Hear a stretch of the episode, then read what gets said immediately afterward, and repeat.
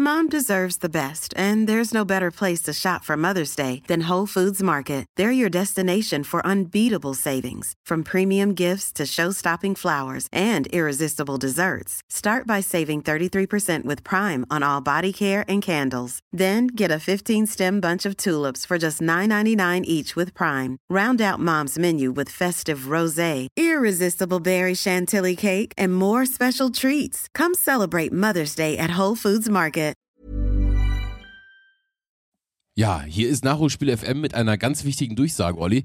Man könnte auch sagen, es sind die Verkehrsmeldungen. Ja, da kommt einiges auf euch zu im Raum Bremen, würde ich jetzt sagen, wenn ich jetzt die Verkehrsnachrichten durchsagen würde. Ja, ein richtig guter, großer Brummer steht da auf einmal mitten im Raum. Und ich will es mal so einleiten, kannst du mir eine berühmte 10 nennen? Ich als Dortmund-Fan würde da aus der Pistole schießen. Thomas Rositzky zum Beispiel. Aber es gibt schon viele Zehner, ne? Ja, klar, du hast Mesut Özil zum Beispiel in den vergangenen Jahren gehabt. Ähm, ja, gerade wenn wir über Raum Bremen sprechen, Diego zum Beispiel auch. Ja, da gibt es einige, ja. Ja, gab auch viele Siebener, aber es gibt nur eine Rückennummer 44.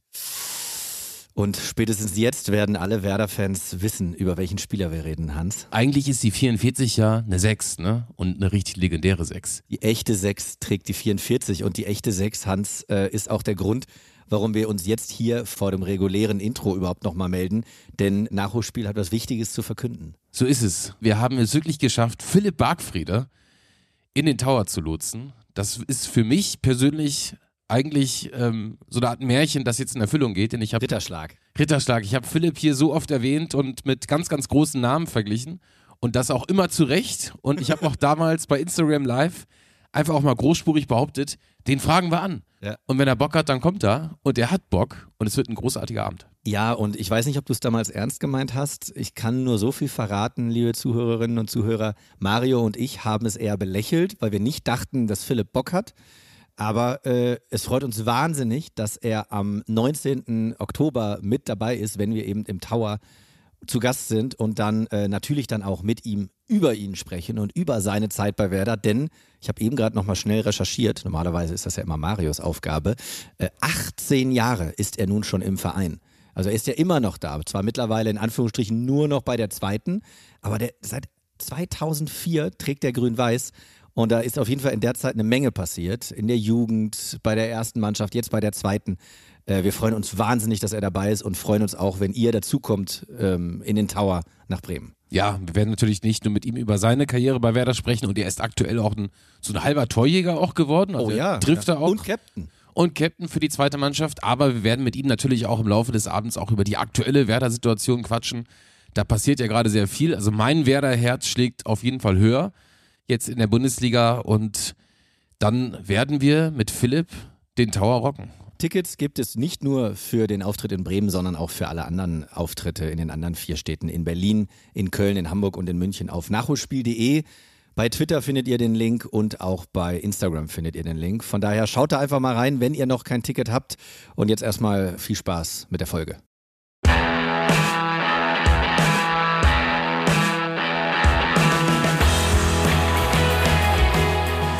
Folge 144 zum 144. Mal sagen wir, obwohl haben wir das von Beginn an gesagt? Nee, ne?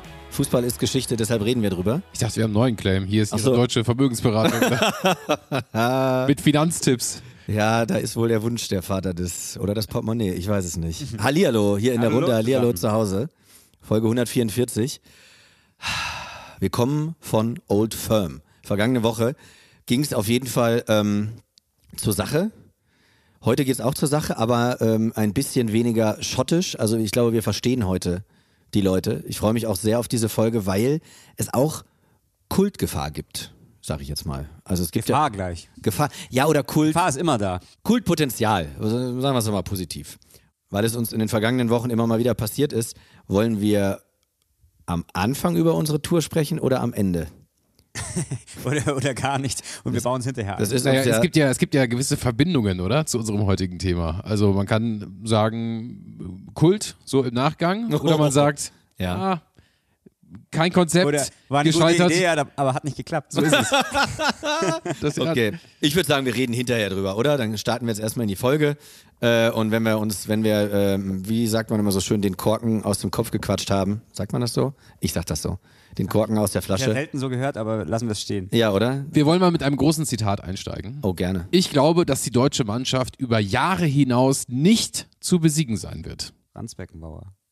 Das war Franz Beckenbauer 90 oder wann Genau. war das? Im Zuge der politischen Wende in Deutschland, als also dann die Ost- als auch die Westnationalspieler eine Nationalmannschaft gebildet haben, der Weltmeistertitel und die große Vision, die am Ende ein großer Wunsch bleiben sollte von Franz Beckenbauer. Oder um es mit einem anderen großen Zitat zu kontern, vertan sprach der Hahn und stieg von der Ente. Oder man sagt einfach Stoichkov und Letschkov. Ja, und alles, was danach kam. Also, Wir haben ja hier bei Nachholspiel sämtliche Krisen und auch Erfolgserlebnisse in den 90ern, Mitte 2000er Jahren aufbearbeitet. Also ich gebe euch nochmal so eine kleine Übersicht. EM 92 im Finale gegen Dänemark verloren. Ein Big Mac Menü mit Pokal bitte, Folge 47. WM 94 aus im Viertelfinale gegen Bulgarien, der Futschfinger der Nation, Folge 48. EM 96, Holt mal Bierhoff, Folge 93. WM 98, 98 aus im Viertelfinale gegen Kroatien, Wörns und wer war der andere, der es verkackt hat? Da war Schuka. Ach so, du meinst äh, Matthäus. Matthäus, sehr gut. Folge 97 und ein Wort mit T in Bezug auf den deutschen Fußball. Trauma. Trauma, Tiefpunkt, Ah. Titel. die ja. wunderschöne Tragödien. Europameisterschaft 2000, Folge 94, die Geburt der Rumpelfußballer. Bis heute übrigens die erfolgreichste Folge von uns, nur so nebenbei. Ich habe neulich nochmal so ein bisschen Inventur gemacht. Ähm, da habe ich nochmal gegengerechnet. Ist es wirklich die erfolgreichste Folge? Vielleicht ja- sollten wir häufiger über Tiefpunkte sprechen und nicht immer über Titel oder über Champions League-Siege. ja, so ein Weil- bisschen hat es ja heute damit auch. Ja, eben. genau, also weil, weil das Wort ja schon gefallen ist, also die Rumpelfußballer und auch diese Folge von uns hat ja sehr, sehr viel Kultpotenzial, weil einfach damals die Typen, die Verantwortlichen auch sehr kultig daherkamen. Äh, Hashtag Erich Ribbeck und Anzug Uli Stielecke. Aber wir haben bei Nachholspiel, wie gesagt, schon all diese Turniere angerissen und über so viele verschiedene Mannschaften gesprochen in Bezug auf den DFB, haben aber zwischen Tiefpunkt, Sommermärchen und Maracana ein Team völlig vergessen. Und es mag sein, dass dieses Team in den DFB-Archiven irgendwo in so einen Schrank äh, gesperrt und versteckt wurde. Meinst du, da kommt irgendwann noch ein Tresor raus und dann muss man den öffnen und letztendlich sind nur ein paar Briefmarken drin von diesem besagten Team. Es ist das Team 2006. Ja, das ist damals ein Riesenprojekt gewesen vom Deutschen Fußballbund. Ähm, es sollte die Perspektive des deutschen Fußballs sein. Ich sag mal so, die kleinen Sternchen des damals dreimaligen Weltmeisters, die Avengers mit weniger Superkräften, Namen wie Frank Fahrenhorst, Ingo Hertz, Torb Marx oder unser heutiger Gast Simon Schommer, sollten das Nachwuchsproblem des deutschen Fußballs retten. Und wenn ich jetzt diese Namen, ist es nur ein Auszug von weiteren, äh, ja, teilweise auch wirklich sehr bekannten Bundesliga- Bundesligaspielern. Was macht das mit euch? Also gerade aktuell sind wir doch sehr verwöhnt, was die Nationalmannschaft angeht. Gänsehaut. Also Frank Fahrenhorst, ähm, man sagt, ihm- Gefahrenhorst, man sagt oder? ja auch gerne Gefahrenhorst, ja genau. Ähm, ich glaube, der hat in Bremen gespielt, als ich in Bremen gewohnt habe. Und es hatte auch Kultpotenzial, aber es war nicht der gute Kult. Also es war schon so ein bisschen, oh oh, äh, haltet euch die Augen zu, liebe Werder-Fans. Äh, der blonde Gefahrenhorst ist wieder unterwegs. Das war eher so HW4, halb Mensch, Ja, halb Tier. so, so, Ja, so, so, so, so. Und dann natürlich, was hast du noch gesagt? Ingo Hertz. Da kann ich mich, also da habe ich als erste Assoziation, dass der ja damals zu RB Leipzig gewechselt ist. Als RB Leipzig ganz neu war, Mhm. ist der, glaube ich, in die Regional- oder Oberliga gegangen und musste sich da auf irgendwelchen Dorfplätzen wirklich teilweise ja anspucken lassen, dass die im Schweinsgalopp nach dem Spiel ab in den Bus gelaufen sind, um sich da umzuziehen, weil man ihnen keine Kabine geben wollte. Äh, das ist die, die erste Assoziation. Ja, ich bin sehr gespannt, Hans. Du wirst, wirst ja sicherlich noch ein paar Namen erwähnen, auch von Leuten, die es ähm, zu, zu, zu weiteren oder zu vielen Titeln ähm, gebracht haben. Weil jetzt, das klingt ja jetzt erstmal eher nach Spielern, die vielleicht unter ihren Möglichkeiten geblieben sind. Genau. Wir haben auf jeden Fall äh, 73 Spieler an der Zahl, die Wow. im Team 2006, also die zumindest äh, die Perspektive des deutschen Fußballs äh, 73? Das finde ich viel. sollten. Und ich würde euch zu Hause empfehlen, macht euch mal irgendeinen Artikel auf im, im, im Internet und äh, schaut euch mal während der Folge so ein paar Namen an. Wir werden heute nicht alle namentlich erwähnen können, aber so ein paar sind es dann schon, die auch Erwähnung finden müssen, weil, wie gesagt, wir reden jetzt nicht nur von der Nationalmannschaftskarriere, sondern natürlich am Ende auch von Profis, die dann in ihren Vereinen sehr, sehr groß geworden sind und äh, Ruhm erfahren haben. Zum Team 2006, also das Projekt startete 2002 und ging bis 2005. 73 Spieler, hatte ich schon gesagt. 25 von ihnen schafften zumindest ein Spiel in der A-Nationalmannschaft. Die 25 von 73. Finde ich aber eine okaye Quote, oder? Also das ist mehr als jeder Dritte. Finde ich eigentlich, Ja, finde ich auch okay. Die Frage ist nur, ein Spiel oder ist dann wirklich was draus geworden? Oder ist. weißt du, so Soltan Sebastian mäßig. ja. Ehrlich gesagt, ja.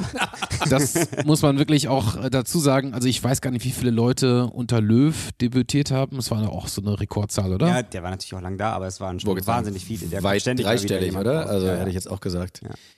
Also die meisten der vermeintlichen Hoffnungsträger sind, wie Peter Ahrens äh, vom Spiegel 2013 geschrieben hat, in den Niederungen unterer Ligen versunken. Deshalb schaut euch die Namen an. So ein paar Namen kannte ich auch nicht. Oh. Insofern äh, ist das natürlich auch immer eine ganz gute Referenz, auch wenn ich jetzt nicht behaupten würde, dass ich äh, sämtliche Spieler aus dieser Zeit jetzt im Schlaf auflisten könnte. Aber die, die den deutschen Fußball retten könnten, die würdest du erkennen. Naja, das Gute ist ja, wir kommen ja von 2000 und wir wissen ja, 2000 hat Erich Ribbeck am Ende des Turniers gesagt, es gibt keinen Nachwuchs. Und wenn ihr Ja. euch erinnert, die größten Hoffnungsträger 2000 waren Sebastian Deißler und Michael Ballack, was das Alter angeht. Also zumindest was jetzt auch den Promi-Faktor bet äh, betrifft. Und da kann man sich ja schon ausmalen, dass nicht so viel an die Tür geklopft hat, was potenziell mit der Kragenweite und in dem Alter schon hätte, sagen wir mal, Das war doch auch so vernichtend, ne? Da hatten wir doch dann Rehagel und Heinkes gehört, die ja meinten, irgendwie, das war ein, was haben sie gesagt? Eine Beerdigung erster Klasse oder irgendwie sowas, die ja gesagt haben, als Deutschland ausgeschieden ist, da ist nichts mehr zu holen. Und du hast es gerade richtig zitiert, dass Rebek ja gesagt hat, es gibt keine besseren. Das ist schon wirklich, das ist schon wirklich krass. Also, Also die Philosophie hinter dem Team 2006 vom DFB war offiziell, es sollte die Mannschaft für junge Spieler sein, die den direkten Sprung von der U21 zur A-Mannschaft nicht geschafft haben. Streng genommen war es eine zweite Chance, die diesen Spielern geboten werden sollte. Heute ist es ja so, bei großen Turnieren, wir haben das sehr oft, dass äh, die Europameisterschaft der U21 wenige Wochen vor dem großen Turnier der A-Nationalmannschaft ist und dann werden oft Spieler hochgeschoben und dadurch verliert die U21 an, an Qualität. Also es gibt dort einfach einen, einen Austausch, einen ständigen. ja, und manchmal ist doch auch so, äh, ich erinnere mich, äh, beispielsweise Musiala ist ja so ein Beispiel, der ist die U21, ich glaube, der hat die komplett übersprungen, oder? Also korrigiert mich, wenn ich falsch liege, aber es gibt ja so ein paar Da Spieler, so Götze ich, zum ich Beispiel auch. persönlich glaube, ich weiß nicht, ob es die U21 war oder U19, aber da war er ja noch in England sogar. Ja, stimmt. Da stimmt. hat er noch nicht mal Aber Götze zum Beispiel hat, also ich gucke, ich bin jetzt auch zu faul nachzugucken, muss ich zugeben. Ich kann mir vorstellen, dass Mario Götze nicht ein U21-Länderspiel hat. Der ist wahrscheinlich zu gut gewesen und ist direkt hochgesprungen. Ähm, Also deswegen kann man ja schon fast sagen, dass die wirklich wahnsinnigen Top-Talente, die U21 ja noch so als Probier, irgendwie so als, als Spielwiese haben. Und ist natürlich dann eigentlich eine coole Idee, wenn es nochmal so einen zweiten Bildungsweg gibt. Andererseits muss man sagen, wir springen jetzt in den Jahren natürlich ein bisschen durcheinander, aber 2009, als Deutschland U21 Europameister geworden ist mit Boateng, Hummels, Özil, wer war da noch dabei? Hövedes, Neuer. Neuer, Äh, Hövedes, Also weiß gar nicht mehr genau. Es war unglaubliches Niveau eigentlich dafür, dass das Und Sandro eine Wagner. U21 war. Es kann schon auch funktionieren, wenn man eine gute U21 hat, dass die dann allesamt raufgehen und dann fünf Jahre später Weltmeister werden. Ja, natürlich. Ja. Bevor wir gleich über die, sagen wir mal, erfolgreichsten Team 2006 Spieler sprechen, hau ich jetzt einfach mal ein paar Namen raus. Also Florian Kringe mit sechs Einsätzen zum Beispiel, Dortmunder Vergangenheit, Olli, du wirst ihn gut kennen. Ähm, ja, kann man schon fast sagen, also mit sechs Spielen ist er fast Rekord Team 2006 Spieler. Es gibt einen, der noch einen weiteren Einsatz hat, das ist ähm, der Torwart äh, Simon Jensch Oh, ja. der als, Bundes. Ja, als Bundesliga-Torwart natürlich eine Riesenkarriere hingelegt hat und jetzt auch Torwarttrainer ist, ich glaube, bei den Bayern U17 und äh, in diesem Team 2006 mit sieben Einsätzen kann man schon sagen, ähm, bei insgesamt zehn Spielen hinten schon eine Bank war. Ne? Ja, also das ist jetzt, finde ich, ein sehr, sehr schönes Beispiel, denn jeder von uns würde doch sagen, dass Simon Jentsch eine echt gute Karriere hatte. Ich würde jetzt mal, ohne die Zahlen zu kennen, tippen, dass der über 200 Bundesligaspiele hat, oder? Kann sein. Oder? Also so roundabout. Simon Jentsch war doch echt auf der Linie und so, echt ein guter Torwart, vier Meter groß gefühlt. Aber er war auch, ehrlich gesagt, kein Nationaltorwart. Nee, natürlich nicht, aber damit meine ich ja, dass wir heute aufpassen müssen mit diesem, der hat's geschafft und der hat's nicht Nee, geschafft. das ist sowieso. Ja, das, das sowieso. meine ich das- heute. das- Das, das, das ist, Aber das war ja auch der Disclaimer. ganz verschiedenen genau, das, Seiten. Genau, Also genau. Das, das war ja auch der Disclaimer ganz am Anfang der Folge, dass wir über die ich meinte nur, weil ich so über Frank Fahrenhorst gerade gelästert oder gelacht habe. Ja, klar, das macht man immer so leicht. Aber ganz ehrlich, gut. jeder Zweitligaspieler hat es geschafft. Ja, natürlich. Also im Vergleich Ja, ja. zu jedem, der schon mal einen, einen Ball am Fuß hatte. Ja, ja, natürlich. Da muss man halt gucken, es gibt verschiedene Arten von geschafft. Ja, ja, stimmt. So, dann haben wir noch Björn Schlicke, Hamburger SV. Mhm. Und nehmen wir noch den Kollegen Uwe Mörle. Uwe Mörle, ja. Augsburg, was war noch? Cottbus, Rostock? Nee, nur Hat nicht Rostock. Uwe Mörle es geschafft, mit jedem Verein abzusteigen? Wir wollen dir, das wir ist wollen dir, wieder so ganz wir gefährliches Halbwissen. Auch jetzt, aber das ist bei mir gerade beim Namen Uwe schön, Mörle. dass du zack, noch sagst, sofort. wir, wir dürfen irgendwie nicht das gesamte. Nee, das, nee gesamte aber er hat es trotzdem geschafft. Er war ja in dem Fall so weit oben, dass man überhaupt absteigen kann. Safe ein Aber ich Tor. meine, der ist abgestiegen mit Rostock damals. Oder war das nicht Uwe Mörle? War das Aber Augsburg ist nie abgestiegen, ne? Und er war bei Augsburg. Nee, ich weiß. Ja, ich guck, ich guck nach. Ja, guck gleich mal Ja, nach. komm. Also vor allem, um das schon mal vorwegzunehmen, wir sprechen ja gleich mit Simon Schommer und der hat natürlich eine unfassbare Karriere hingelegt, dafür, dass er in Deutschland kaum bekannt ist und eben Gut wie auch gar nicht, genau. Genau, und auch für das Team 2006 nicht so viele Einsätze hatte. Mhm. Dazu gleich mehr. Was wissen wir? Wir wissen, dass der DFB vor der Heim-WM 2006 ein Nachwuchsproblem hatte. Wir wissen auch, dass der DFB bis zum Tiefpunkt nicht viel für die Nachwuchsförderung gemacht hat. Und wir können uns vorstellen, dass der DFB keine Lust hatte, sich bei der WM 2006 bis auf die Knochen zu blamieren. Zu Gast bei Freunden, ja, aber bitte neben und nicht auf dem Platz. Deshalb hatte also dieses Team 2006 einen schon relativ großen Stellenwert. Es war quasi so ein bisschen, lass uns mal alle Möglichkeiten ausschöpfen, Prinzip, weil sie natürlich mit der A-Nationalmannschaft geplant hatten und es gab ja auch Nachwuchskräfte, Stichwort EM 2004, die ja in diesem Team 2006 gar nicht drin waren. Also denkt man an Mertesacker, denkt man an Podolski, denkt man an Schweini. Das waren natürlich hochtalentierte Spieler. Aber Die die, mussten halt nicht in, die mussten halt nicht nachsitzen, sondern sie haben es gleich so geschafft. So ist es, genau. Und trotzdem war aber, also so eine Art Unterbau sollte geschaffen werden. Und ähm, das Ganze startete dann im äh, Juni 2002. Das erste Spiel gegen eine B-Auswahl der Türkei. Startelf, können wir jetzt mal durchgehen. Also, ähm, Timo Hildebrand im Tor. Ah, Die Abwehr bildeten Benjamin Lense, Arne Friedrich, Timo Wenzel, Martin Meichelbeck, Mittelfeld Bernd Korsinitz, Kotzin jetzt, ja. Korsinitz, danke. Hollerbach. Die Namen bleiben, bleiben ein bisschen prominenter. Also Clemens Fritz, Markus Kreuz, Christoph Dabrowski und es stürmten Markus Daun und Daniel Birovka. Also ich habe jetzt Ja. gerade so drei Spieler gezählt. Wir müssen heute, wie gesagt, sehr aufpassen, aber die wirklich ja zur Fußballprominenz gehören. Da hast du einmal Timo Hildebrand, der ja auch in, in der Der war Nationalmannschaft teilweise in der hat. Bundesliga 1000 Minuten ohne Gegentor. so Der hatte die Serie Meister geworden äh, mit, mit dem VfB.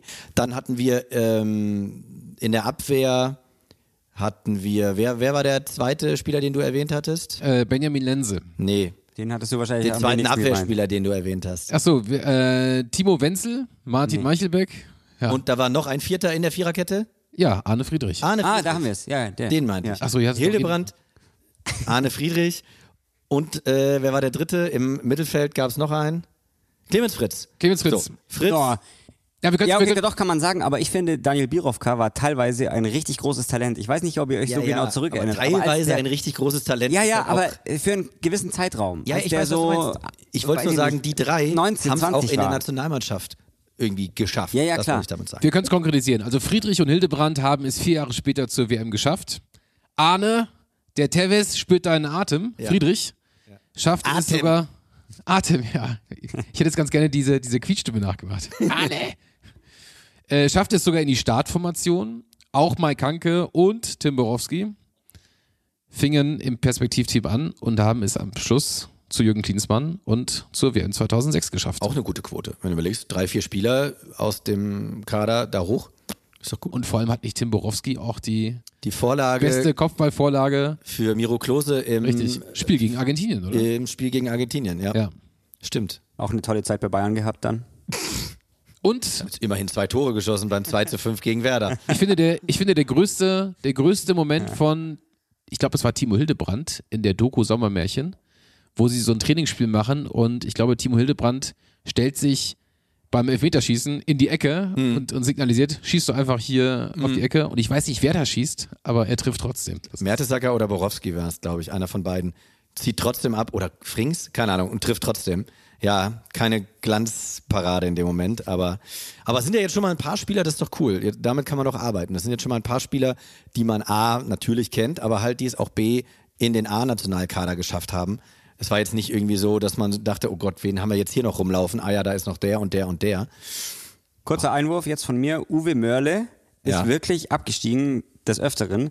2005 mit Hansa Rostock, ein Jahr später mit Duisburg, also zweimal aus der Bundesliga abgestiegen und dann 2014 auch noch mit Cottbus in die dritte Liga abgestiegen. Ah, okay.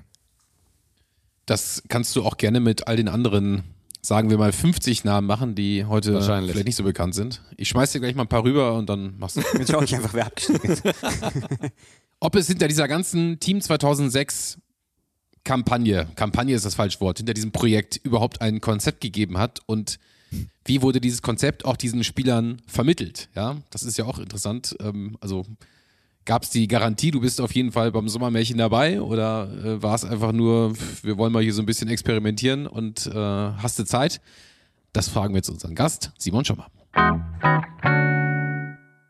Er gehörte zu den großen Talenten im deutschen Mittelfeld, hatte im April 2004 gegen Russland seinen einzigen Einsatz für Team 2006. Auch wenn er es nicht ins Sommermärchen schaffte, hatte er eine fabelhafte Profikarriere. Zweimal Meister mit Red Bull Salzburg, Europa League mitgenommen, die niederländische Liga unter anderem mit Twente, Roda, Alkmaar und Almelo durchgespielt. Und alles begann in meiner Heimat in der schönen Grafschaft Bentheim beim FC Schüttorf. Simon, ich glaube, das letzte Mal, als wir uns gesehen haben, das war auf dem Abiball meines Bruders und der ist verdammt lange, lange her.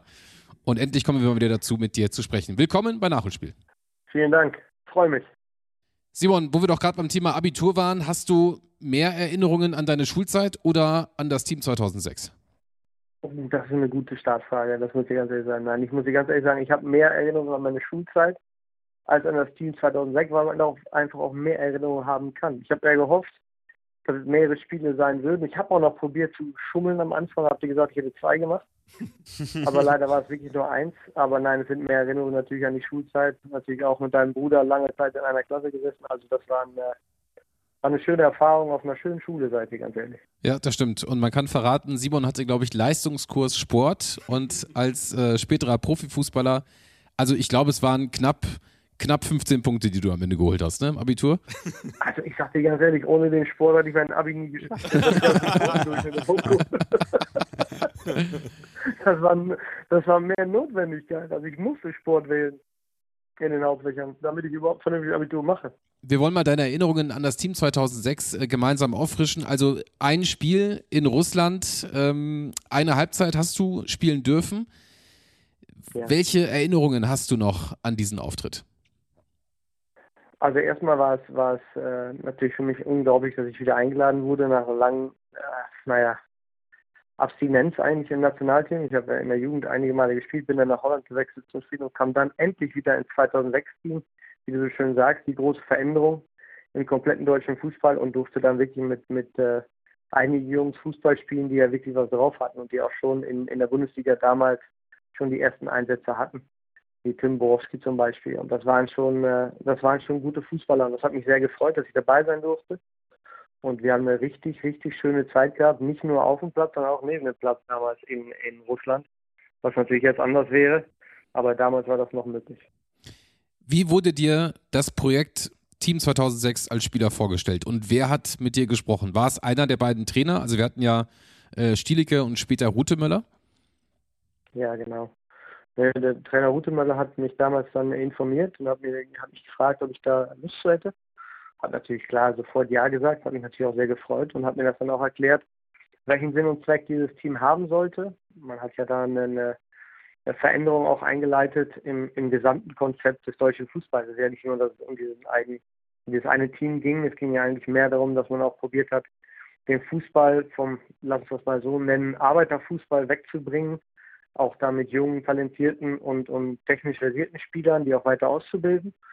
Und das hat man ja dann auch im taktischen Bereich äh, ausgeübt und hat das ja dann durchgeführt auch äh, bis, ja, bis in die Nationalmannschaft hinein und hat dann mal was ein bisschen probiert, äh, mit Spielern, die vielleicht gar nicht so gut sind äh, und auch nicht so gut waren. Einige, weil ich denke, dass viele aus dem 2006-Team, ja, jetzt hätte ich fast gesagt, das Nationalteam Licht nie gesehen haben, aber zumindest äh, da mal im 2006-Team mitmachen durften, um zu gucken, ob sie in der Lage sind, technischen oder anderen Fußball zu spielen.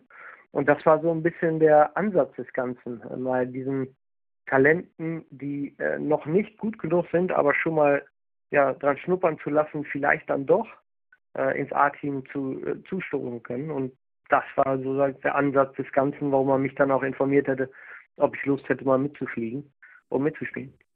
Und du bist ja genau dieser Spielertyp, der gerade von dir beschrieben wurde, also technisch sehr versiert, ein klassischer Spielmacher eigentlich. Und trotzdem hast du am Ende nur ein Spiel absolviert. Wenn man jetzt liest, 73, 73 eingesetzte Spieler, da fragt man sich, gab es hinter dem Team 2006 ein wirkliches Konzept? Hm, ich verstehe die Zweifel, aber wie ich dir gerade auch gesagt habe, ist klar so gewesen natürlich, dass man geguckt hat, diese Spieler, die nicht im Fokus waren, halt die Spieler, die eigentlich ja, auf Vorhand nicht gut genug waren, um Nationalspieler zu sein. Das war halt der Zweck dann, um zu gucken, okay, können wir doch mehr erreichen mit Jungs, die vielleicht nicht so im, im Mittelpunkt stehen, die wir eigentlich noch nicht als gut genug sehen. Lass uns die doch mal testen. So, und das war eigentlich so mehr der Ansatz vom 2006-Team. Und es gab ja auch einige Spieler, die auch den Durchbruch dann geschafft haben. Ich meine, nicht direkt jetzt vom 2006-Team direkt ins A-Team, aber zumindest dann auch sich weiterentwickelt haben in ihren Clubs und haben dann ja letztendlich auch nochmal Nationalmannschaft, A-Nationalmannschaft gespielt. Also da waren schon Jungs bei, die was konnten, aber wir können auch ja ganz ehrlich drüber sein, wenn ich auch über mich selbst spreche. Ich war einfach nicht gut genug und habe mich natürlich sehr gefreut, dass man dann im 2006-Team trotzdem die Chance bekommen hat, vielleicht mal das Unmögliche möglich zu machen. Und das war eigentlich, denke ich, auch so ein bisschen der Ansatz von dem ganzen Konzept. Ähm, von, vom, vom leichten Weg äh, mal abzugehen und mal zu sagen, hm, wir geben anderen auch mal die Chance, die eigentlich in der zweiten Reihe sind. Und da gehörte ich klar dazu. Ich war zwar wahrscheinlich dritte Reihe sogar, aber ja gut, ich durfte mal mitmachen. Das war ganz nett. Simon, wie ist das so ganz grundsätzlich? Das ist die Frage, die ich mir ja stelle als Spieler gewesen. Man weiß, das Ganze heißt schon Team 2006 in Deutschland ist das größte Sportereignis der vergangenen, weiß ich nicht, vielleicht 40, äh, 50 Jahre, die WM 2006 gewesen. Das bringt ja schon auch einen gewissen Druck mit, wenn man überhaupt damit in Verbindung gebracht wird. Hat irgendjemand oder mehrere innerhalb der Mannschaft ganz offen und ehrlich gesagt, Jungs, das ist schön und gut, dass das gibt, aber glaubt einer ganz ehrlich, dass wir hier dann plötzlich beim Eröffnungsspiel in München auf dem Platz stehen können? Wir haben alle geglaubt, dass wir spielen. Alle. Durch die Bank. Wir dachten alle, wir sind gut genug. Ihr seid alle still, ne? naja, aber ehrlich gesagt, wenn du das nicht. nein. Wenn man das nicht denken würde, dann wäre man ja auch kein Leistungssportler, oder? Also. Nein, nein, ganz ehrlich, also klar gab's, klar hat man natürlich die Hoffnung gehabt, dass man vielleicht, äh, wie ich das gerade auch erwähnt habe, dass man vielleicht doch diese Überraschung schafft, dass man vielleicht doch äh, durchs Hintertürchen da dazustößen kann. Und natürlich ist das ja nicht nur dann nationalmannschaftstechnisch, es geht dann ja auch weiter. Wenn man wirklich den Schritt gemacht hätte, wäre natürlich auch mal ein ganz anderer Schritt nochmal zu einem anderen Club möglich gewesen. Und diese, diese Folgen von, von der Möglichkeit, äh, spielen zu dürfen im Nationaltrikot, äh, dem waren wir uns alle bewusst. Und äh, klar wussten wir auch, dass wir die Spieler, die da gerade auf dem Platz standen, dass sie da nicht gut genug waren im Moment und dass wir wahrscheinlich auch nicht diejenigen sein werden, die die Jungs jetzt im ersten Augenblick dann ersetzen können. Aber wir haben natürlich gehofft, dass wir uns entwickeln. Und diese Entwicklungshoffnung, sage ich mal, äh, haben wir natürlich geschürt, auch mit dem Nationaltrikot. Haben dann gehofft, dass es nochmal einen extra Boost geben könnte, nicht nur für uns, sondern auch in den Augen vielleicht derjenigen, die uns, die uns, naja, beurteilen müssen. Äh, aber letztendlich klar, das sagt ihr ganz ehrlich, da waren natürlich nicht äh, Spieler dabei. Also ich sage mal so, ich denke 95 Prozent der Spieler, die da im 2006-Team mitmachen durften, waren natürlich nie genu gut genug für die äh, für das A-Team. Und dem waren sich einige auch bewusst. Also klar gibt es immer wieder Fußballer, die denken, sind die allerbesten der Welt. Und die waren sicherlich auch dabei. Äh, aber da waren schon, also sag mal so, viele standen mit beiden Beinen auf dem Boden und wussten genau, was los ist und haben einfach genossen, das im Nationaltrikot trotzdem auslegen zu dürfen. Du hast es gerade in dieser Antwort dreimal das Wort Nationaltrikot gesagt. Und da es ja jetzt ja. leider nur das eine Spiel war, muss ich dich natürlich fragen, hast du dieses Trikot eigentlich noch? Nee. Oh, wieso das denn? Jetzt sag nicht, du hast das mit, mit jemandem der Russen getauscht. dieses eine Trikot. Ich glaube sogar, also wenn ich jetzt ganz ehrlich bin, ja. Würde ich sogar sagen, wir durften das damals nicht behalten. Boah, ja gut, bei 73 Spielern. Aber ich bin mir nicht sicher. Ich bin mir nicht sicher. Ich bin mir nicht sicher. Also ich kann, also, ja, du, die habe ich auch gehabt. Es wurde ja durchnummeriert. Ich ging ja von einem los und Jens und dann kriegten alle danach. das wäre nochmal wär noch ein Item gewesen. ich, war die, ich war die 73 im Team 2000. Das Trikot gab es nur ich einmal. War der Letzte.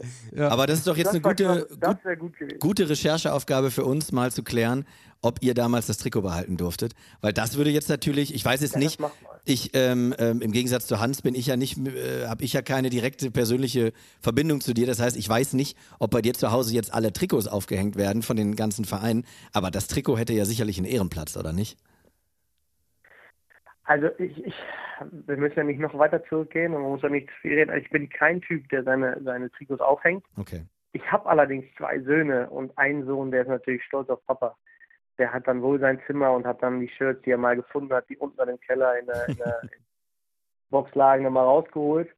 Und da hat er auch ein Trikot gefunden, was ein Nationalmannschaftstrikot ist, weil, und jetzt äh, bin ich ganz arrogant, ich ein Spiel in der U17 bestreiten durfte oder sogar U16, damals im Berliner Olympiastadion äh, gegen England.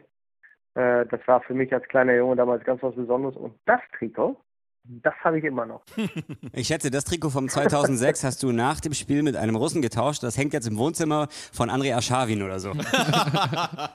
Boah, das aber das wäre doch mal ein Kompliment. Das, das war ein richtiger Zucker. Das, das wäre das wär nicht schlecht. Aber jetzt haben wir schon so ein paar Eindrücke bekommen von deiner DFB-Karriere, also U15-Auswahl, der warst du auch, du hast U20 gespielt. Wie würdest du heute mit einem gewissen Abstand deine DFB-Karriere bewerten? Ja, äh, kurz und knapp. Ähm, es war einfach so, dass ich natürlich einen, anderen Weg gewählt habe, wie viele andere Sportler in den jungen Jahren damals. Ähm, ich habe ja wirklich, wie du das gerade auch erwähnt hast, bin in der schönen Heimat in der Grafschaft groß geworden und der nächste große Club war schon etwas entfernt. Und aufgrund dessen und auch der, aufgrund dessen der Ausbildung, die mir vorgelegt wurde, habe ich mich ja damals entschieden, dann nach Holland zu wechseln. Äh, für mich war das Abitur einfach immer unglaublich wichtig zu machen. Ähm, war auch Voraussetzung vom, von meinem Elternhaus, ansonsten hätte ich nicht Fußball spielen dürfen. Und daher bot sich einfach an, damals auch zum FC Twente nach Holland zu wechseln. Ähm, aufgrund der Ausbildung, aber gleichzeitig auch, weil ich meine Schule halt absolvieren konnte im schönen äh, Gymnasium in Baden. Ähm, und deswegen musste ich dann irgendwann mal die Wahl treffen und wurde dann auch gefragt vom, von der Auswahl, ob ich noch bereit wäre zu spielen und habe dann selbst eigentlich in jungen Jahren gesagt, das wird mir alles zu viel. Äh, Schule, äh, Profifußball beim Club, äh, gleichzeitig hat man natürlich noch ein Privatleben und habe dann leider der Nationalmannschaft AD gesagt mit 16 Jahren, mit 15 Jahren. Äh, und das hat man natürlich auch mir nicht, nicht äh, im Dank abgenommen. Deswegen war für mich diese Berufung ins 2006-Team auch nochmal was ganz Besonderes, dass ich nochmal zurückkommen durfte. Also die Einschätzung für meine DFB-Karriere war gewollt, äh, zu kurz, äh, aber gleichzeitig auch, sage ich auch ganz ehrlich, äh, mit einem Sebastian Deißler damals vor meiner Nase. Vielleicht sogar ein bisschen clever, um zu sagen, dass man dann diese Niederlage nicht erleicht, äh, erfahren muss, dass man doch nicht spielen sollte. Mhm. Und habe dann äh, die Reißleine gezogen und bin dann über die Grenze gegangen. Ich kann mich übrigens nochmal zurück auf den Schulhof immer noch daran erinnern, wie du damals nach der Schule von, von so einem Twente äh, Bully abgeholt ja. wurdest. Und ähm, wie das dann so ist auf dem Schulhof, du bist ja, du bist ja sechs Jahre älter als ich, hast mit meinem Bruder Christian Abi gemacht und damals haben natürlich alle, die auch in der Pause Fußball gespielt haben, immer gesagt, also der Simon, das wird mal ein ganz großer. Und ähm, ja, aber du meinst, er war immer ganz großer, also in der Länge ist er doch nie geklappt. ich bin immer ganz klein. Ja, ich habe dich, hab dich einmal auf dem Sportplatz äh, kicken sehen und äh, ja, das war schon, also da wusste man, okay, das gehst mal besser einen Schritt zurück. Und, äh Die Frage ist, Simon, hast du Hans auch schon mal kicken sehen? Ich weiß, was das Schönste ist. Ich sollte ja mit dem Hans eigentlich, äh, haben wir, mal, wir haben jetzt vor ein paar Jahren mal wieder Kontakt aufgenommen. Richtig. Da hätte ich eigentlich vorbeikommen sollen. Da hätten wir mit allem Mann gekickt im Garten. Genau, bei unserem beim Sommerfest, ja. Grillfest. Ja, und da bin ich nicht dazu gekommen. Das stört mich immer noch. Aber Simon, das machen wir nächstes Jahr. Wir spielen auch Fußball und Ich jetzt, und jetzt an meine, an meine beiden Brüder die Message, Simon spielt bei mir. So. Ja, alles klar. Ich, Ne? ich unterschreibe direkt. Muss ich das vertraglich? Ich schicke dir gleich was zu, dann können wir das direkt festhalten, ja. Aber Simon, gut. Verträge ist ein gutes Stichwort. Wir lassen uns noch mal ein bisschen mehr über deine Karriere sprechen, denn du bist ja in der, in der Bundesliga und in Deutschland insgesamt bist du ja den wenigsten bekannt. Obwohl du wirklich, ich habe am Anfang so ein paar Stationen aufgelistet, du hattest wirklich äh, gerade in den Niederlanden bei sehr, sehr vielen äh, Vereinen auch Erfolg. Und in Deutschland, in der Bundesliga, gab es nur Schalke 04 als äh, Station und die war auch nicht wirklich erfolgreich. Woran liegt das? Nee, das stimmt. Ähm, also wo das la dran lag bei Schalke, jetzt im Nachhinein klar gesagt, wie auch zur Nationalmannschaftskarriere, ich war einfach nicht gut genug. Ähm, wir hatten damals äh, einen, einen guten Weg eingeplant, auch mit der Rückkehr damals von Twente dann zum, zum, zum S04, zu den Blauen. Äh, ich muss euch ganz ehrlich sagen, ich bin immer noch an dem Club verbunden. Es ist, war einer der besten Entscheidungen meines Lebens, damals zu Schalke zu gehen, weil es einfach äh, ja, ein unglaublich warmer Club ist äh, in dem man, wenn man einmal drin ist, nie wieder rauskommt. Ähm, und das war schon klasse. Allerdings musste ich erfahren, dass es halt so war, dass, ähm, naja, es kam ein Trainer, ich wurde damals geholt als ein Zehner, äh, Andi Möller hörte auf. Und man hat dann klar gesagt, pass auf, man, wir holen einen älteren Zehner, wir holen dich und dann gucken wir mal, wer, wer letztendlich, wenn ihr gleich gut seid, darfst du spielen. Und wenn der ältere Spieler einfach besser ist, dann spielst du nicht. Punkt. Wir machen mal einen, einen Test. So, und das war Thema. Da kam allerdings Jupp Heynckes am letzten äh, oder zwei Tage vor vorm Beginn der, der Vorbereitung und hat dann einfach klar mal auch gesagt, wir spielen ohne Zehner. So. Und wenn ich eine Sache nicht konnte, war das Verteidigen. so, und dann hätte ich dann als Doppelsechser spielen müssen. Ja, das war für mich überhaupt nicht zu machen. Hab dann auch äh, zu Recht nicht gespielt, das sage ich ganz ehrlich. Äh, bin dann auf der Bank zurecht äh, gekommen und habe dann kein Spiel absolviert, beziehungsweise nur am Anfang durfte dann das Derby noch spielen gegen Dortmund. Das war schon eine richtig geile Sache, wo Hamid Altintop zweimal das Netz traf. Als junger Fuchs dann auch auf dem Platz. Äh, habe aber eine unglaublich schöne Zeit gehabt. Bin dann wieder geflohen, wirklich, wirklich geflohen zurück nach Holland, weil ich dachte, da, da habe ich dann den Erfolg. Äh, habe dann wieder gespielt. So, und dann, ja, kam Ralf Rangnick. Ganz ehrlich, ganz offen, äh, zu mir auch gesagt, Simon, ich kenne dich nicht. Ich habe da was Spieler laufen das wird nicht leicht für dich. Willst du wirklich zurückkommen? Und dann bin ich zurückgekommen und dann hatte ich einen besagten Herrn Lincoln vor mir. Oh. Also meine, ich will ja nichts sagen, aber ich habe wirklich verstanden, warum ich nicht gespielt habe. Und ich habe ich habe wirklich genossen, ihm, ihm beim Spiel zuzusehen. Äh, gerade mit Kevin Kurani auch in der Spitze und, äh, und Gerald natürlich dann äh, ein bisschen hängend auf den Flügeln. Das war schon eine Augenweide, ihm da zuzusehen. Und deswegen habe ich zu Recht nicht gespielt in der Bundesliga. So, und dann äh, war ich wieder immer der, der Typ, der dann gesagt hat, hm, welche Wahl trifft man jetzt? Geht man zu den Bekannten zurück, wo man dann seinen Erfolg haben kann, oder traut man sich nochmal, ich sag mal, zum FC Köln zu gehen oder einen anderen Schritt machen in der Bundesliga? Und habe ich dann wieder entschieden, zurückzugehen äh, nach, nach Holland. Und ja, so ist dann meine Karriere auch weitergegangen. Und ist dann auch in Holland, hat dann auch den, den Fuß gefasst, um dann mal zu Louis van Gaal zum AZ Alkmaar zu wechseln ja, und so ist dann immer Schritt für Schritt für Schritt weitergegangen. Also über die neun Minuten, die du im Revierderby äh, eben schon gesprochen hast, ähm, also die du eingesetzt wurdest, das ist natürlich schon für jeden Fußballer ein Riesenhighlight. Aber jetzt hast du auch schon ein paar Trainernamen genannt, also ähm, Heinkes, Ralf Rangnick, ähm, Louis van Gaal. Was würdest du im Nachhinein sagen, waren so die wirklichen Highlights in deiner Karriere? Denn du hast ja wirklich auch im Vergleich zu anderen Profis für sehr viele Vereine gespielt. Ja, weißt du, was ist immer, wenn man mich fragt, wieso hast du für so viele Clubs gespielt? Ich sage, das war ganz einfach. Jeder hat immer gedacht, der Junge ist richtig gut und nach einem Jahr hat jeder gesagt, den müssen wir sofort wieder loswerden. also, deswegen war diese große Anzahl. Also ich habe mir den Schein geweckt, dass wenn ich wirklich Qualitäten hätte, bis ich dann wirklich da war. Und dann hat jeder gesagt, ach Gott, was haben wir uns jetzt da angefangen? Nein, also bei, bei äh, es war ganz klar so, dass, dass äh, ich wirklich Glück gehabt habe mit meinen Trainern, wie du gerade schon erwähnt hast auch. Ich hatte nochmal Hüb Stevens dann dazu natürlich auch noch. Ich hatte den besten Manager der Welt mit, mit äh, Rudi Assauer. Ich bin so dankbar, dass ich ihn äh, kennenlernen durfte. Äh, und Trainer natürlich mit Van Gaal, mit Jupp Heynckes, Ralf Rangnick, das waren schon wirklich Jungs, die wirklich was drauf hatten, aber auch Fred Rütten und Willem van Hanefin waren, waren richtig gute, gut, gute Trainer, die ich haben durfte. Und meine schönste Zeit, ich sag mal so, wenn man als junger Spieler aufwächst, ist natürlich Twente, da wo ich elf Jahre, nein, elf Jahre, zehn Jahre bei elf Saisons spielen durfte. War natürlich was richtig Schönes, wo man dann auch alles mitgenommen hat und jeden kennt und eigentlich jeden Grashalm kennt in der Umgebung. Dann äh, für mich nochmal ganz besonders war, wie ich gerade erklärt habe, auch Schalke, auch wenn es ganz kurz war, aber immer noch eigentlich mit dem Club sehr eng bin und immer noch zur Traditionsmannschaft fahren kann und äh, werde, wenn ich die, wenn es die Zeit zulässt. Äh, Red Bull, sage ich euch auch ganz ehrlich, war eine Erfahrung, sowas Professionelles wie Red Bull Salzburg habe ich noch nie mitgemacht. Äh, die Umgebung ist fantastisch schön. Wir haben zufällig gerade noch darüber gesprochen, Hans, vor einer Woche am Telefon, wie schön die Umgebung Salzburg ist, das Salzburger Land. Also das war schon mal Wahnsinn, es war wirklich schön und äh, Danebenher ist dann natürlich AZ Alkmaar, wo ich meine Frau kennengelernt habe, wo ich äh, meinen ersten Sohn eigentlich, wo ich zum ersten Mal Vater geworden bin, war auch ganz besonders. Also ich sag mal so, für mich in Holland war, ähm, ähm, war also am bedeutendsten Twente und AZ. Ich sage immer mein Heimathaus, mein Geburtshaus, Twente und gleichzeitig mein eigenes erstes Haus, was ich mir erbaut habe, AZ Alkmaar. Und äh, aber die beiden Auslandtrips, äh, Red Bull und Schalke möchte ich auf keinen Fall missen. Also das sind so meine schönsten Zeiten, die ich mitgemacht habe. Und das Allerschönste waren die Europa League-Spiele mit, mit, äh, mit Red Bull, aber auch mit AZ. Das war einfach Wahnsinn. Und die Champions League erfahren zu dürfen auf der Bank mit, mit Schalke. Du bist heute Spielerberater. Ich habe euch gesagt, ich rede viel. Ne? Ja, das ist ja. Also, Alles cool. Ja, ich habe euch gesagt, meine Antworten sind lang.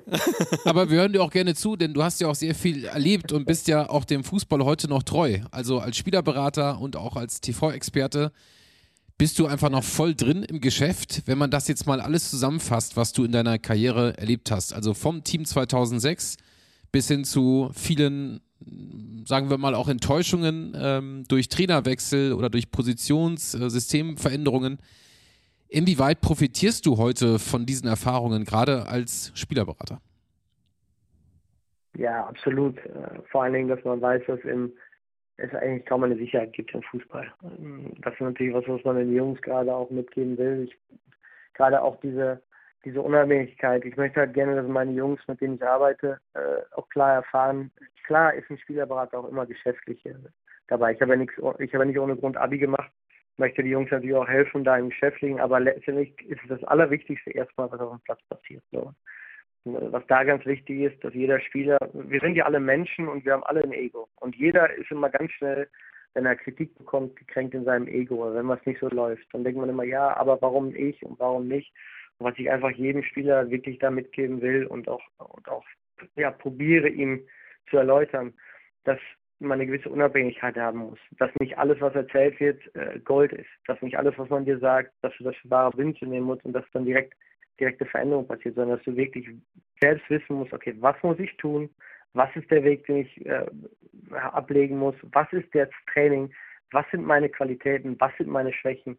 die ich an den Tag legen muss, um erfolgreich zu sein. Weil wenn man letztendlich diese zwei, drei entscheidenden Qualitäten, die jeder Mensch hat, jedes Talent hat das, äh, ob es jetzt bei euch ist im, im Podcast oder in, im Journalismus oder ist es in welchem Arbeitsverhältnis auch, jeder hat zwei, drei absolut herausstechende Qualitäten.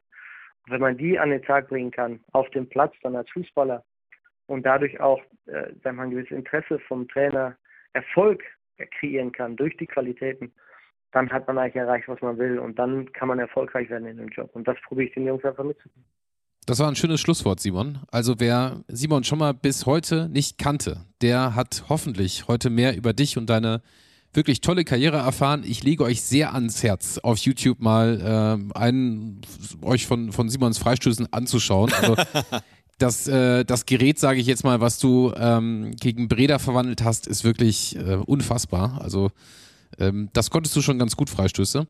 Und äh, du bist am Ende einer von 73 eingesetzten Spielern des Team 2006. Und obwohl du es nicht zur WM geschafft hast, Simon, ist aus dir äh, ein toller Fußballer geworden mit einer großen Karriere bis heute. Und ähm, danke, dass du das alles mit uns geteilt hast.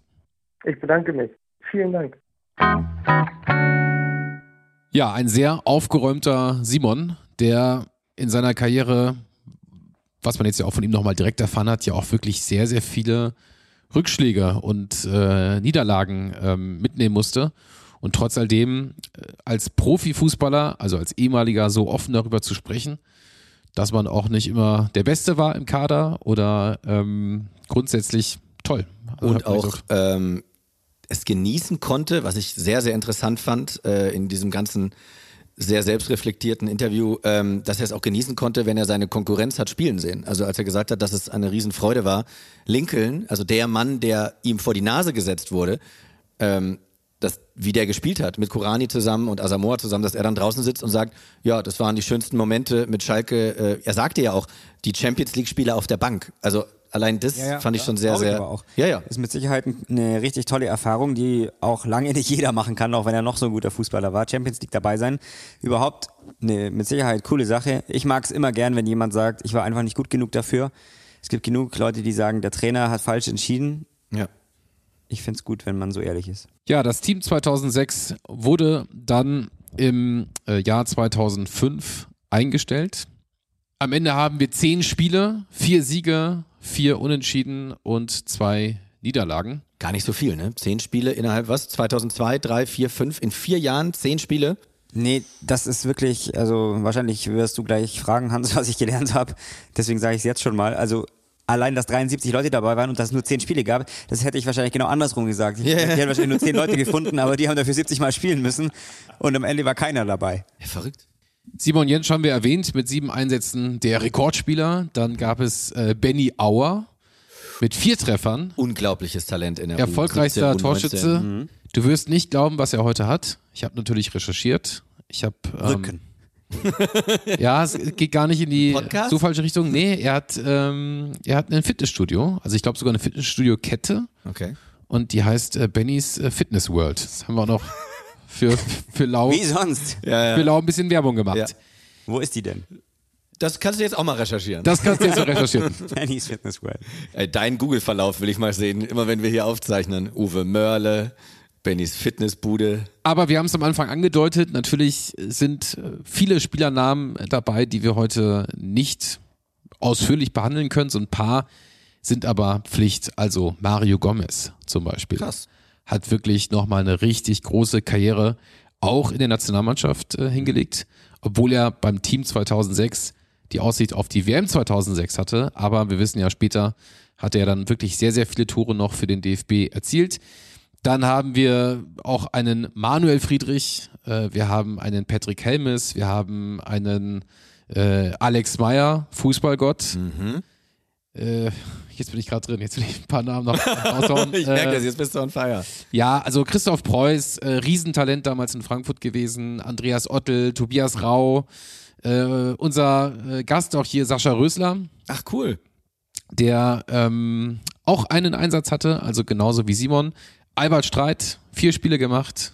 Ähm, es ist wirklich eine sehr illustre Runde. Also nehmt euch die Zeit und Es ist halt wirklich gefühlt, es hat ja äh, Simon, glaube ich, auch gesagt, oder hast du das gesagt von wegen, nee, Simon meinte, dass er sich selber in der dritten Reihe gesehen hat. Und das ist auch so ein bisschen so das Motto, ne? Also es ist nicht erste Reihe und meistens auch nicht zweite, mal ausgenommen, ne, irgendwie Clemens Fritz und so weiter, aber dritte Reihe kommt halt hin, weil Albert Streit hatte ja auch einen geilen Fuß aber war halt nie für ganz, ganz oben. So ist es. Äh, Fabian Ernst, Robert Enke, Mustafa Dogan, auch einer, der dann im, im Zuge ähm, der EM 2000, glaube ich, auch eingebürgert wurde. Das war ja damals auch ein Ansatz vom DFB zu sagen, wir müssen einfach auch schauen, dass wir, dass wir auch andere Typen reinbekommen. Und ein ganz, ganz großer Name, gleich sogar zwei Folgen haben wir mit ihm hier gemacht, Thomas Bräuch. Ah, verrückt. Ja, insofern, es ist schon am Ende. Ähnlicher Spielertyp wie Simon wahrscheinlich, oder? Spielmacher, eher etwas kleiner, etwas wuseliger, geiler Fuß, guter Freistoß, auch ein bisschen eigen, äh, so von der, von der Attitüde her. Klassischer Zehner. Ja. ja. Auch Robert Enke, wohlgemerkt, war ja. ein Teil vom Team 2006. Es ist also eine Liste, 73 Spieler, die, glaube ich, einen ganzen Tag ausfüllen kann, wenn man sich dann äh, bei transfermarkt.de anschaut, wo diese Spieler am Ende gelandet sind. Nicht alle in den unteren Niederungen, wie ähm, der Spiegel geschrieben hat, aber so ein paar sind dann doch durchs Raster gefallen und haben den Sprung nach oben einfach nicht geschafft. Aber das hat Simon erklärt. So ist am Ende eben auch der Leistungssport. Ja, jetzt die große Frage, Mario. Was hast du heute mitgenommen? Die Zahlen. Bennys Fitness World ist in Landau in der Pfalz. Ah, ja. Das ist es. Und zum anderen, das, was ich eben schon gesagt habe, ich hätte nie gedacht, dass es nur so wenige Spiele gab. Warum, weiß ich nicht. Es gibt ja selbst mehr Länderspielpausen über einen Zeitraum von drei, vier Jahren, in denen es das Team 2006 gab. Ich verstehe es nicht. Ähm, Ja, ja, du musst ja auch Mannschaften finden, die ja Stimmt, du musst ja auch Gegner finden. Ähnlich wenn das erste, ja, logisch. Ja, wenn das erste Ja, Spiel klar, gegen richtig. Türkei 2 sozusagen war, das war ja wahrscheinlich fast nur gegen, gegen eine B-Mannschaft. Richtig, oder gegen U21, aber die spielt ja meistens gegen andere U21. Genau. Das erklärt einiges. Wahrscheinlich ist das das Richtig, Problem. also habe ich noch mehr gelernt jetzt, als ich eigentlich sagen wollte, aber 73 Spieler ist eine Hausnummer. Ja, absolut. Ja, und hätte das, ich echt nicht gedacht. Nie und- im Leben. und- Wenn du am Anfang gesagt hättest, ratet mal, hätte ich Mhm. gesagt 25. ja. Das letzte Spiel war dann am 15. November gegen die österreichische Perspektivauswahl mit dem schönen Namen Future Team Österreichs. auch immer noch mal irgendwie ihre Ein eigenen. Ja, ja, aber die haben die ja. Jahreszahl weggelassen. Stimmt. Das kann sein, dass die immer noch spielen. Ja, die hatten ja keine WM zu Hause, ne? Also Ja, und die EM zwei Jahre später. Stimmt. Ja, hätte man ja schön auf. Ja. Naja. Abgekürzt F FTÖ, ne? Das ist natürlich auch Klingt wie irgendeine Splitterpartei, ehrlich Ja, gesagt. durchaus. Mein Lerneffekt, äh, wie angenehm selbstreflektiert ja Simon Schommer ist. Also ich kannte ihn ja auch nur durch deine Erzählung von wegen, ja, da war, da war mal einer mit Christian im Abi-Jahrgang, der hat später noch Karriere in den Niederlanden gemacht. Ähm, ich werde mir auch gleich, wenn wir hier fertig sind, äh, YouTube-Videos von Simon Schommer angucken. Und ich hoffe für ihn, dass da nicht wie bei allen Ronaldo-Videos so schreckliche Techno-Musik drunter ist. Das stimmt. Und äh, vielleicht so mein Lerneffekt am Ende. Simon ist, glaube ich, in den gesamten Niederlanden bekannt. Also große Spieler, also Holland ist ja auch eine Fußballnation, äh, werden mit ihm schon mal zu tun gehabt haben, entweder heute als Berater oder damals eben als Trainer, Funktionäre, Mitspieler. Und äh, ja, in Deutschland gibt's äh, gibt's glaube ich, keinen, der ihn so wirklich gut kennt. Nur in der Grafschaft, da ist er bis heute ein absoluter Superstar. Ja, super. Vielen, vielen Dank, Hans, dass du ein bisschen Heimat hier in diese Runde und nach äh, dank Spotify nach ganz Deutschland gebracht hast. Es werden zu Hause alle Leute googeln, was ist denn diese Grafschaft? Ja, genau, Klingt ja. irgendwie wie im Rosamunde Pilcher-Film, die Grafschaft Kent oder Yorkshire oder so. Nein, Leute, es ist äh, die Grafschaft Bentheim. Das ist so das Dreiländereck Niedersachsen, Niederlande, Nordrhein-Westfalen. Kann aber trotzdem sein, dass da noch irgendwann ein ganz romantischer Film gedreht wird auf dem Schulhof, Ja, ja. Wenn Simon mit Hans Freistöß Aber er hat ja gesagt, also er ist ja beim FC Schüttorf groß geworden. Ja. Und er hatte ja vorhin gesagt, äh, der nächstgrößere Verein war ein bisschen weit weg. Also zwischen Schüttorf und Bentheim sind es, glaube ich, gerade mal so zehn Kilometer. Ich glaube also, nicht, dass er den Verein meinte. äh, hätte aber mal machen sollen. Nein, vielen, vielen Dank. Das hat großen Spaß gemacht. Denn, wie gesagt, das Team 2006 wird ja immer wieder herangezogen, wenn man sich so ein bisschen lustig machen möchte über diese ganze Zeit, die ja dann doch etwas düster war. Und ich finde, dass Simon das heute auf eine sehr humorvolle Art und Weise auf der einen Seite B, auf der anderen Seite entkräftigt hat. Also ähm, die Und ganzen er hat Namen uns, er hat und uns Geschichten. zum ersten Mal zum Schweigen gebracht. Oh ja. Das waren wirklich drei sehr, sehr lange Sekunden, als alle dachten, Oh, oh. die haben das wirklich geglaubt. Gute, gut, dass wir nicht eine Radiosendung machen. Da Kannst würde jetzt das Moment ja nicht sagen, das glaubst du wohl selber nicht, dass ihr das angeglaubt habt. Ja, war sehr, sehr schön. Also auch nochmal, Simon, vielen, vielen Dank für diesen kleinen äh, Lacher, beziehungsweise für das Schweigen. Das hat noch nie jemand geschafft. Ah, Schön. So, was machen wir jetzt? Wir werden nicht schweigen. Ich würde sagen, wir stoßen gleich nochmal an. Wollen wir noch mal über unsere Tour sprechen? Ganz zum Schluss. Ah, ganz zum Schluss. Siehst du, ich jetzt wieder fast Denn da schließt sich der Kreis. Das ist vielleicht die Frage an euch da draußen, aber auch jetzt äh, hier nochmal in die Runde. Beim Perspektivteam 2006 wurde eben immer die Frage gestellt, ist das ähm, Kult Oder kann das weg? Oder kann das weg? Und ich glaube, so ein bisschen müssen wir uns dieser Frage bei unserer Tour auch stellen. Insofern hoffen wir, dass ganz, ganz viele Leute Tickets kaufen. Wir sind in Berlin zum Auftakt am Am 18.10. sind wir in Berlin, dann geht's einen Tag später schon weiter. Da müssen wir den Sprinter auf jeden Fall volltanken und durchziehen. Am 19.10. sind wir nämlich in Bremen und wiederum einen Tag später am 20.10. in Hamburg. Dann haben wir kurz Pause, stecken nochmal die Köpfe zusammen, ob wir irgendwas verbessern müssen. Und dann geht's am 23.10. in Köln weiter und am 24.10. zum Tourabschluss in München hier, wo wir aufzeichnen am im Stadion an der Schleißheimer Straße. Tickets gibt es auf nachholspiel.de. Da guckt ihr einfach oben, da habe ich so einen kleinen Reiter gebastelt, da steht Tourtickets, sehr kreativ. Äh, außerdem gibt es den Link auch bei Instagram und bei Twitter. Äh, von daher solltet ihr, glaube ich, alle die Wege zum Ticketshop finden. Und dann schaut mal, ja, Weihnachten ist noch ein bisschen weg, aber was kann man da schenken sonst vorher? Gibt's nicht Vorher. Thanksgiving oder so vorher? Nee, da Ihr werdet ja alle ne? irgendwann noch Geburtstag haben oder jemanden kennen, der da, Geburts- bis dahin ja. Geburtstag hat. Ja, von daher gut investiertes Geld. Wir haben, wir haben sehr viele Gäste, lustige Gäste, teilweise komplett neue Gäste, teilweise Leute, die wir hier schon in der Runde hatten. Ähm, ja, und dann freue ich mich, Hans, nächstes Jahr mit Simon auf dem kleinen Bolzplatz in Bad Bentheim Fußball spielen zu dürfen. Ja, ihr seid, Und- dann, ihr seid dann auch Team Hans. Ja, ja, und ich freue mich auf jeden Fall, wenn ihr zu Hause nächste Woche dann wieder einschaltet. Vielen Dank, Hans. Vielen Dank, Mario. Danke auch. Bis nächste Woche. Bis nächste Woche. Bis dann. Tschüss. Tschüss.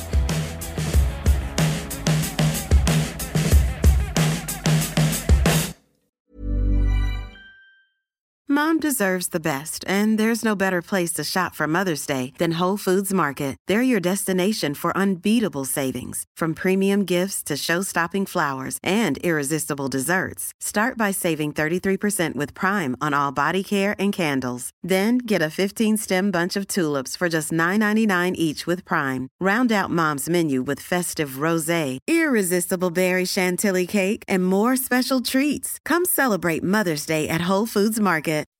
When you make decisions for your company, you look for the no brainers. If you have a lot of mailing to do, stamps.com is the ultimate no brainer. Use the stamps.com mobile app to mail everything you need to keep your business running with up to 89% off USPS and UPS. Make the same no brainer decision as over 1 million other businesses with stamps.com. Use code PROGRAM for a special offer. That's stamps.com code PROGRAM.